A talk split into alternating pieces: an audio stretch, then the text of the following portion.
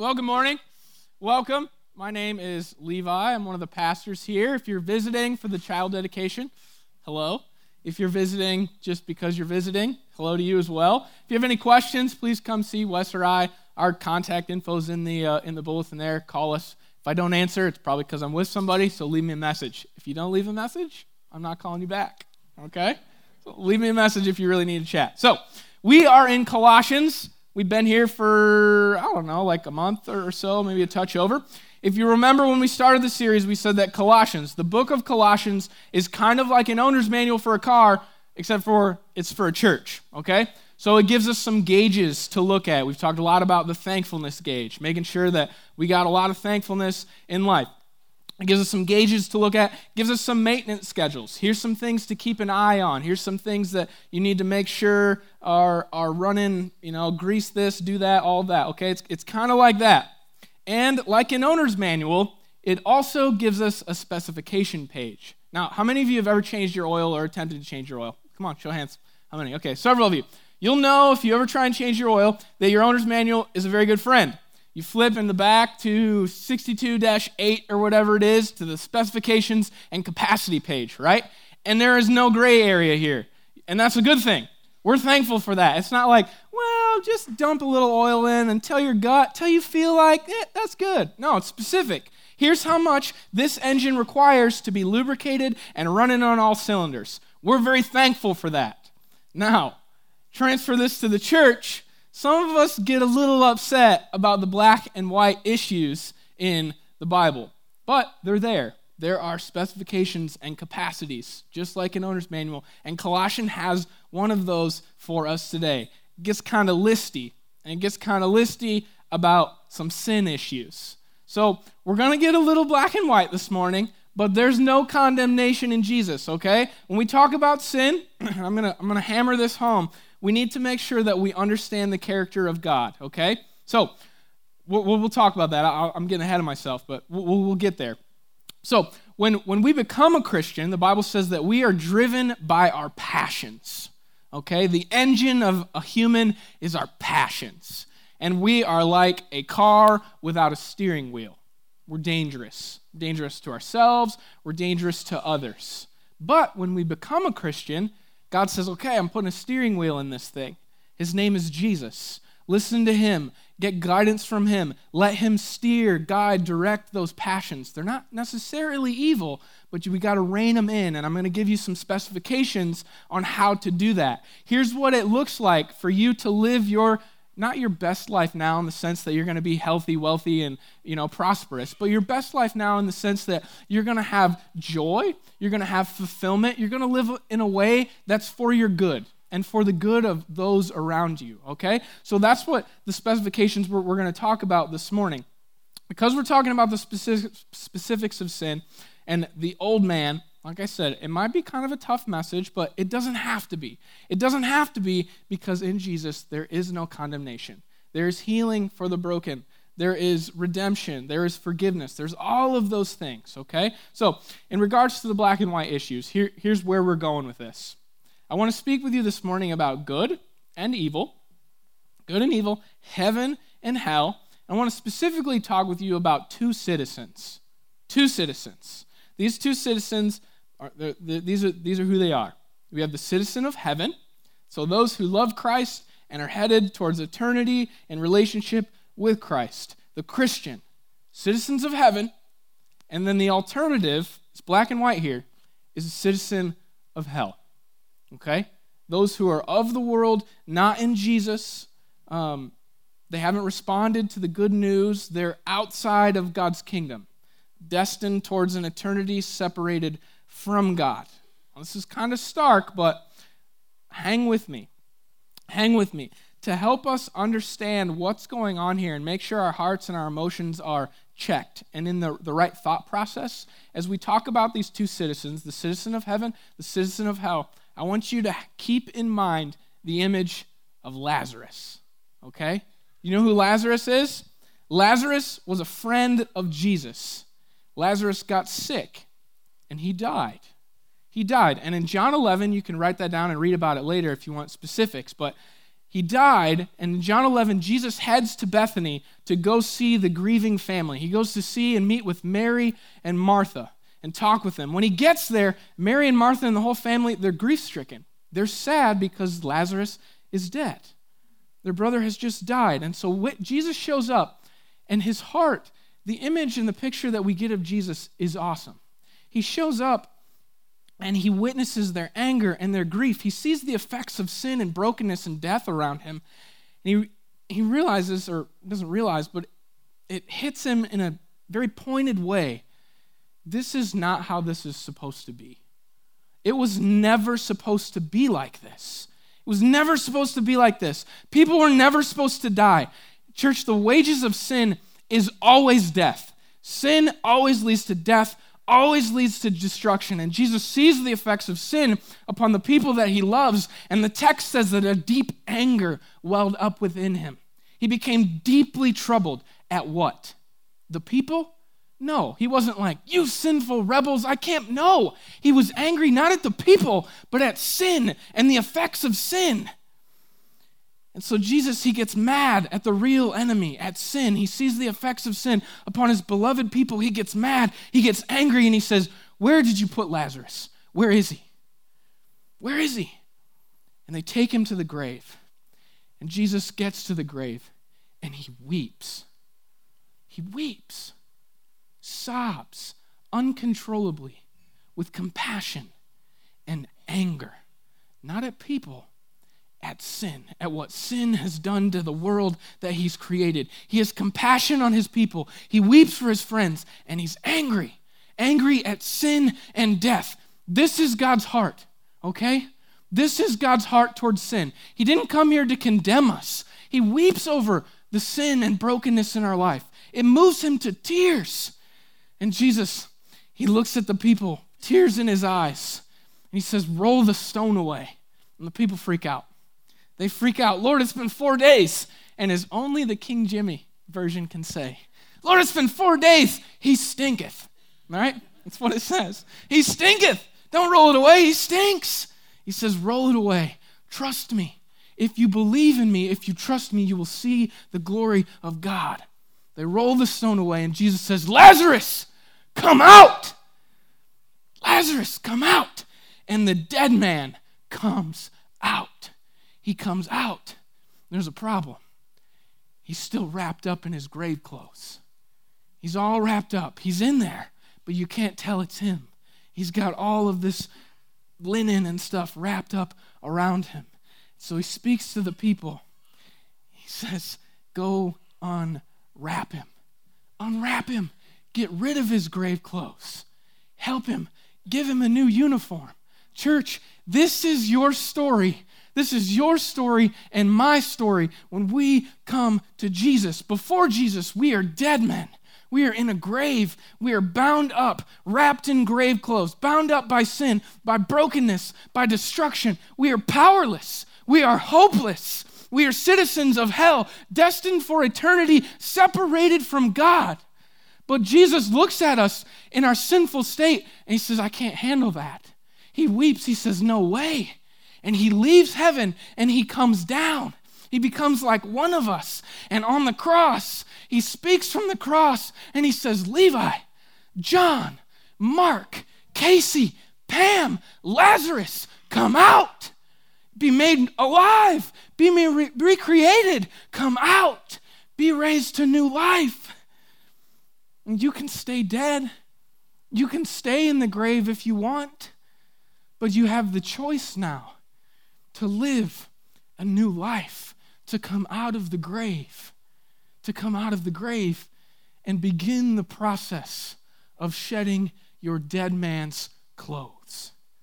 The old man is dead, the new man is raised to new life in Jesus Christ. And so when we respond to Christ, to the gift of new life, he says, Come out. When we respond in faith, we come out. Jesus says, okay, unwrap him, unwrap her, take off her grave clothes, give her the new uniform that is rightful for a citizen of heaven. And this church is what Colossians 3 is all about. exchanging our dead man's clothing for the new uniform of heaven. Let's read about it together. Colossians 3 1 through 17. I do need to work out, Wes. I know. I gotta. I plugged my my uh, treadmill in and it, it doesn't work. I bought it a year ago and haven't used it. We plugged it in the other night because you know it's been a year. We should use it. It's New Year's Eve and it doesn't work, but I need to get on it. Let's read this. Get back to the text. Okay. Enough about my, my lack of fitness. Colossians 3 1 through 17. Since then, you have been raised with Christ. Set your hearts on things above, where Christ is, seated at the right hand of God. Set your minds on things above, not on earthly things, for you died, and your life is now hidden with Christ in God. When Christ, who is your life now, appears, then you will also appear with him in glory. Put to death, therefore, whatever belongs to your earthly nature sexual immorality, impurity, lust, evil desires, and greed, which is idolatry. Because of these things, the wrath of God is coming. You used to walk in these ways in the life you once lived, but now you must also rid yourself of all such of these things anger, rage, malice, slander, and filthy language from your lips. Do not lie to each other, since you have taken off your old self with its practices and have put on the new self, which is being renewed in the knowledge in the image of its creator. Here there is no Gentile or Jew circumcised or uncircumcised, barbarian, Scythian, slave or free, but Christ is all and is in all. Therefore, as God's chosen people, holy and dearly loved, clothe yourselves with compassion, kindness, humility, gentleness, and patience. Bear with, uh, with each other and forgive one another if you have a grievance against someone. Forgive as the Lord has forgiven you. And over all of these virtues, put on love, which binds them all together in perfect unity. Let the peace of Christ rule in your hearts, since as members of one body you were called to peace. And be thankful. Let the message of Christ dwell among you richly as you teach and admonish one another with all wisdom through psalms hymns, and songs from the Spirit, singing to God with gratitude in your hearts. And whatever you do, whether in word or deed, do it all in the name of the Lord Jesus, giving thanks to God the Father through him. Okay. We're going to we're going to go back through this text this morning and we're going to look at the commands that Jesus gives us. He gives us several and the reasons why we should follow them. And then we're going to look at how we go about living out these commands, okay? So we'll look at the what's and the whys, the commands and reasons, and then the how. So, firstly, one of the first commands that he gives us, we find in verses 1 and 2. And you'll see the uh, I've highlighted things in the text in yellow. So yellow is kind of like think the golden rule, okay? Commands that Jesus gives us. So he says this first. He says if you're in Christ, if you've been raised to new life, Set your hearts on things above. So, your passions, your heart is representative of your passion. It's your, your feelings, your emotions. Set your emotions, set your passions. Let them be guided by Jesus. He's your steering wheel now, okay? He guides all of your emotions, all of your feelings, how you should think. Verse 2 Set your minds on things above. The mind is where our thoughts and our attitudes come out of. Let Jesus shape the way we think. That's the what. Here's the why. Verses 1 through 4. Why? Okay, and these are in red. Think because of Jesus' shed blood. Why should I do this? Because of Jesus And in the red. Why? Well, in verse 1, you've been raised to new life. You're not dead anymore. You've been made alive in Christ. You have a new citizenship. You've been, you've been put through the immigration process. Christ has paid the price, paid the penalty. You've walked through the narrow gate. You've been made a part of the kingdom. So now we're supposed to think like someone who lives in the kingdom. Also, you're under a new king. Verse 1b Jesus at the right hand of God, ruling and reigning. He's the king. Okay? Trump isn't the king. Obama's not the king. No world leader is the king. The dollar isn't king. Your career isn't king. You're not king. Jesus is king. You say, why does that matter? Well, because Jesus is coming back. And that's the third one. Jesus is coming back. Verse 4 When he comes, he's your life. When he comes back, you'll appear with him in glory. He's coming back to be king. He is king, and he will be king for eternity. You want to get on his team now. You want to get on his team now because when he comes back, later it's too late. It's too late. So live, live as a citizen of the king because you are a citizen within the kingdom. He's coming back and he's king, okay? That's the first command. Think with your hearts, with your mind, like a new citizen in the king, because that's your identity now. You're not a dead man anymore. You're not destined for hell any longer. You've been made alive in Jesus. Live like it. And the second what that we find is in verse 5. Verse 5 says, Put to death. Put to death dead men's desires. God's words here are stark and severe. He says that the Christian, the citizen of heaven, they should not allow sin to breathe. Instead, they should strangle it, suffocate it, choke it out.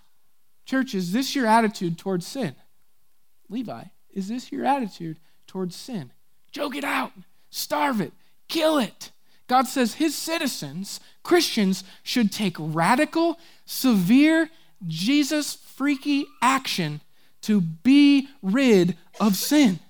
Put it to death. Starve it for oxygen. Kill it. Ephesians 5 3, Paul says this. He says that there should be not even a hint of these things among the Christian, among a citizen of heaven. Now, before we go into the list, there are some folks who will get bent out of shape here, and they might start to roll. Okay, here we go. Pastor's going to go all Puritan on us. Here comes the hellfire and brimstone, right? Here comes the list repent or burn. No, no, no. You could hear it like that if you want, but, church, to hear it like that is to miss the character and the heart of God. The other night, Clark said, Dad, I want to roast some marshmallows. He's three. All right, I want to roast some marshmallows. It's freezing and snowing outside. I was like, no, we're not doing that outside. He's like, I really want to. Okay, we'll do it over the stove. I turned the oven on. I let that thing get cherry red hot. I brought him over. I came over to the stove. I held his hand above it. I said, Clark, this thing, it's pretty. Look how cherry red it is. It's going to do a great job roasting our marshmallow. Don't touch it. Don't touch it. Now, was I telling that to my son because I hate him and I want to ruin his fun and spoil? No. I was telling him that because I love him and I didn't want him to ruin his fun or his evening. I wanted him to be able to enjoy a good mallow, right? We all love a good s'more. So I, I set up some parameters. That's what God is doing when He talks about sin. That is the heart of God when He speaks about sin in the Bible. He's honest. He says, Yeah, it looks pretty. It's enticing. Honestly, it might even make you feel good for a moment. But don't touch it. Run from it because if you play with it, you're going to get burned. Church, sin is like a cute and cuddly little lion that grows up to a ferocious cat that will tear your face off. This as a little aside. I did this and I, you didn't see it, but if you want to go Google cute animals that will tear your face off in Google. I Googled that. You will see a ton of little cuddly animals that you just you want to hug because they're so cute and cuddly. And you'll find out as you read that if you hug them they will murder you. Right? There's this little ant guy google it. I don't have time to get into it but that's what sin is like. That's what sin is like. It's pretty. It's enticing. It makes us feel good. That's why we struggle with it. But it doesn't last. It's like cuddling with a little tiger that grows up and it wants to murder you. It wants to eat you, right? It cannot be domesticated. Sin will always take you farther than you have ever intended to go, every single time, and you don't want to go where it's taking you. So God says, I love you, child. Don't touch the stove. Flee from it. Don't let, don't let there even be a hint of these things among you. He says, anything having to do with sexual immorality, impurity, lust, have nothing to do with it. If it stimulates illicit thoughts or desires in you, kill it, run from it. If someone might even be led to think that you're involved with such things, don't do those things. Live above reproach. If you're dating or little ones, as you think about getting married, if you're dating, commit to never be alone with your significant other. You say that's legalistic. No, it's not. We get into bad situations. Commit to never be alone with your significant other. If you got to be alone, commit to never being alone in the dark. If you got to be alone in the dark, commit to never being alone in the dark lying down. It's a tiger. Don't go where that's sending you. You don't want to be in that compromising situation, right? Take radical thoughts to steer clear of these things. Don't go to that show. Don't go to that movie. Starve the opportunity for sin or even the suggestion of sin and evil desires. If tequila makes your clothes fall off, give up tequila. Don't drink it anymore. If you're living with someone who isn't your spouse, get married or move out. Get married or move out. If the romance novel causes you to think about someone other than your husband or your wife, don't read it. Throw it away. Burn the thing. Get rid of it. Kill it. Anything involving sexual thoughts or actions outside the confines of biblical marriage, be done with it. Run from it. It's a little cute, cuddly lion that wants to murder you. Church, I realize that some may hear this wrong and call it legalism please go back and listen to last week's message. We are not about legalism. That's not what God is calling us for. This isn't a legalistic rule of God to limit our fun. God says this is for our protection, it's for our good. If it causes illicit sexual immorality, lust, impurity, evil desires, or even a hint of those things, kill it. Take radical, severe, Jesus freaky action to be done with it. You're cuddling up with a lion that wants to murder you. And then he goes on to talk about greed. Greed is this it's anything that starts you down this thought process. I see it, I want it, I need it, I got to have it, I will do whatever it takes to get it. Get rid of, kill whatever it is that sets you down that thought process. I need it, I want it, I got to have it. I'll do whatever it takes to get it. If that's Facebook, delete your Facebook account. If you can't go to the mall without buying everything you see, charging it to the card, stop going to the mall. Delete your Amazon. Don't drive through that car lot. Give up watching that show. Give up watching that sports team. Sacrifice that hobby. Now, church, there's nothing wrong with any of those things.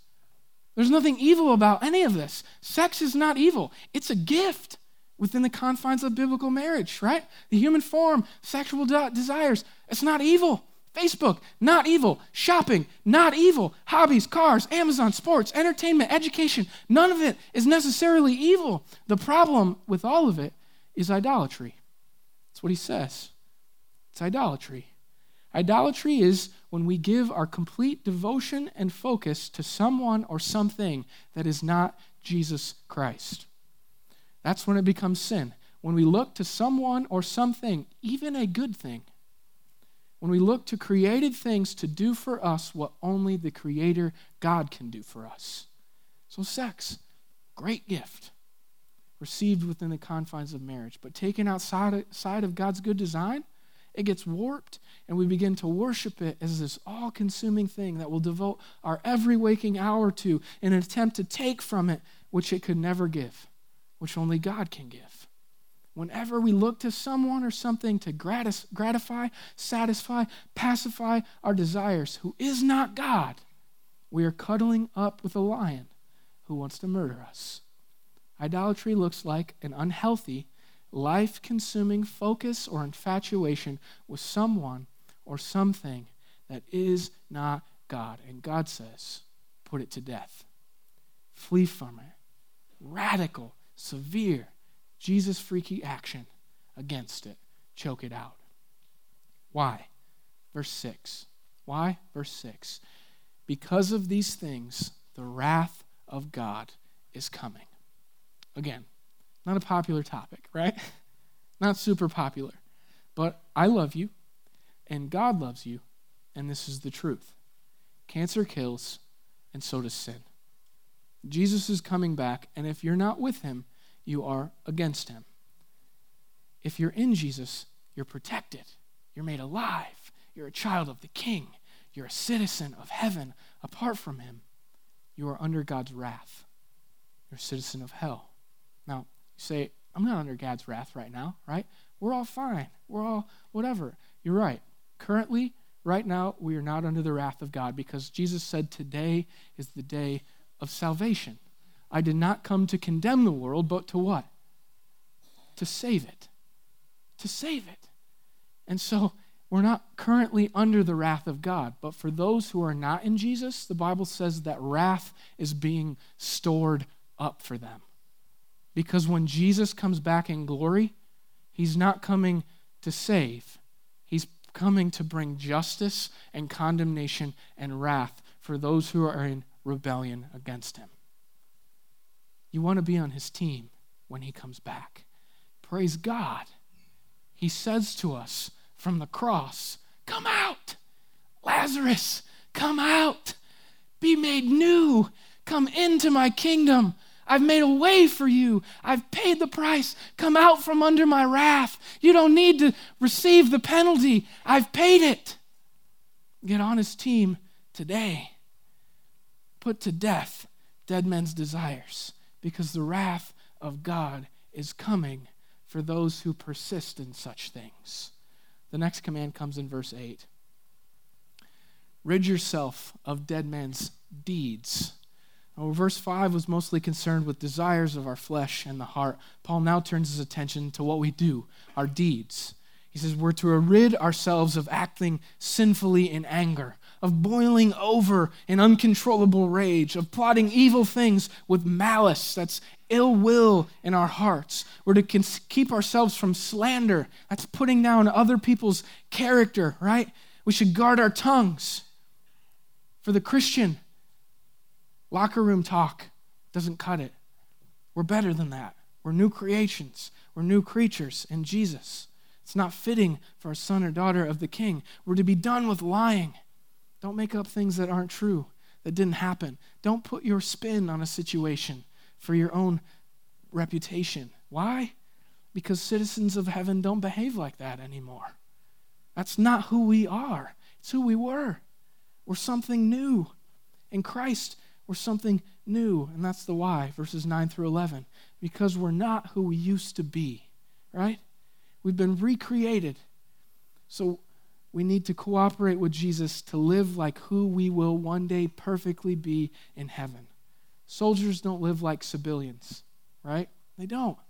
Mothers don't live like childless college girls. Citizens of heaven don't live like citizens of hell.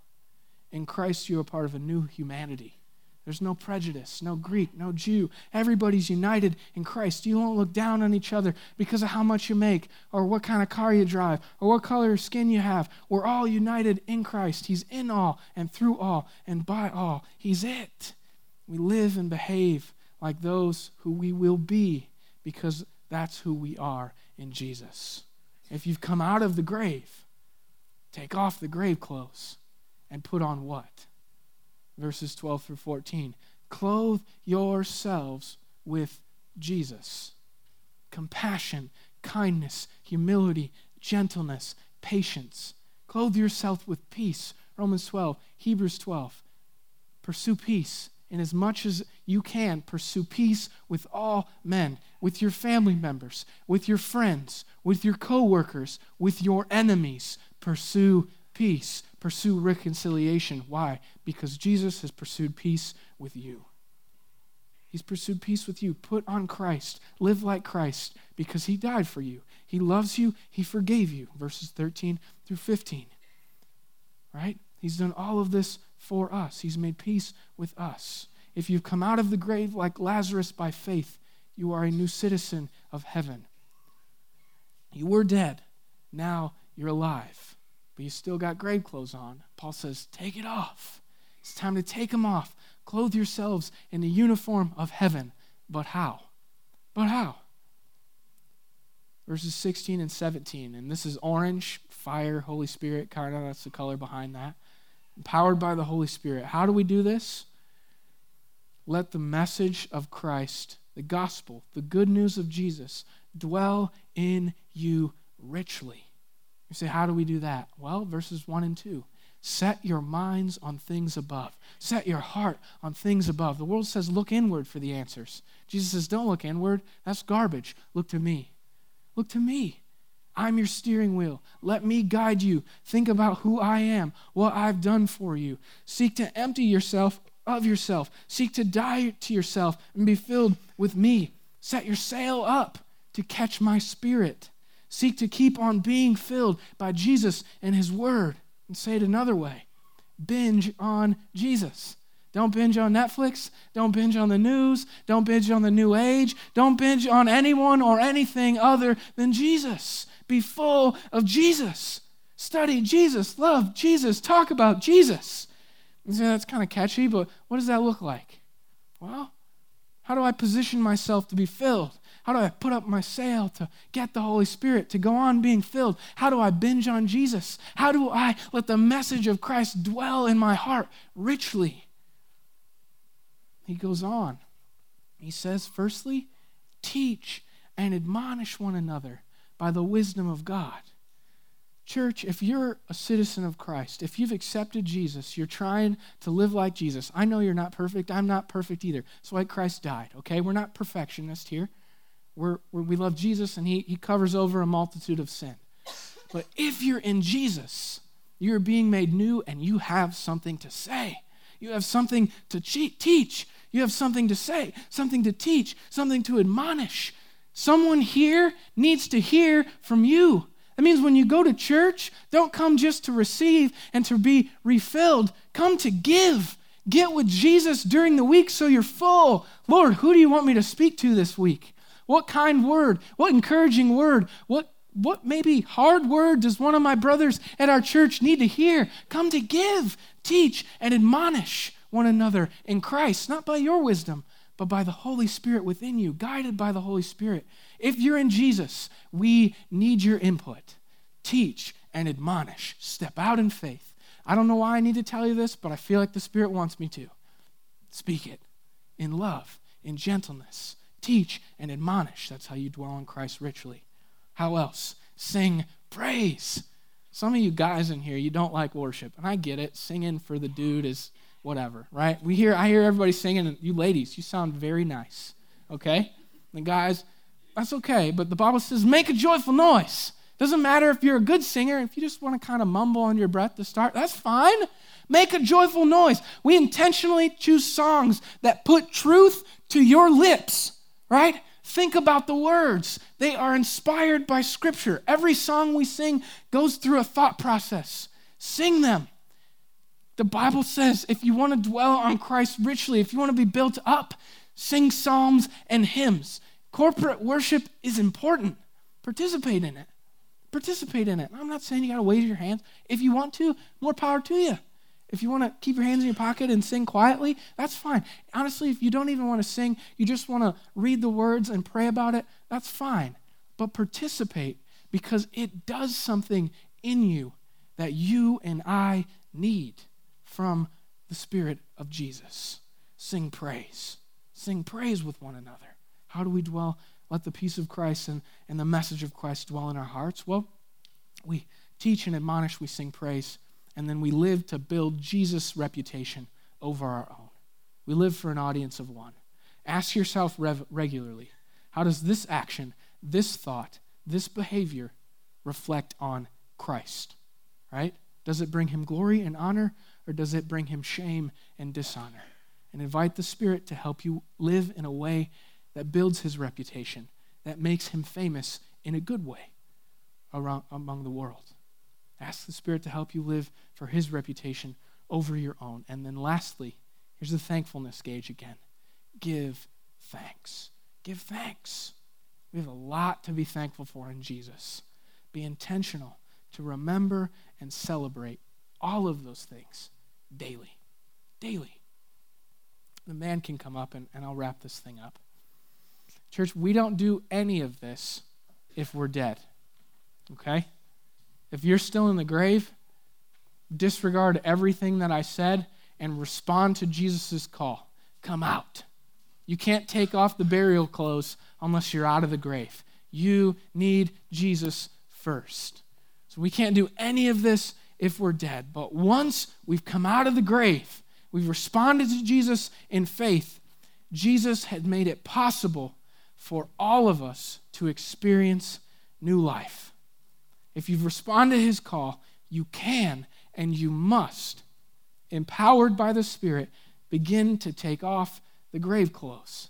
Start the daily process of dressing in the uniform of heaven because that's who you are and it's who you will one day perfectly be. Let's pray. Lord Jesus, help us to not be conformed to the patterns of this world, but transform us by the renewing of our minds for our enjoyment of this life and the one to come and for your glory. We love you, Lord. Help us love you more. We pray this in your name.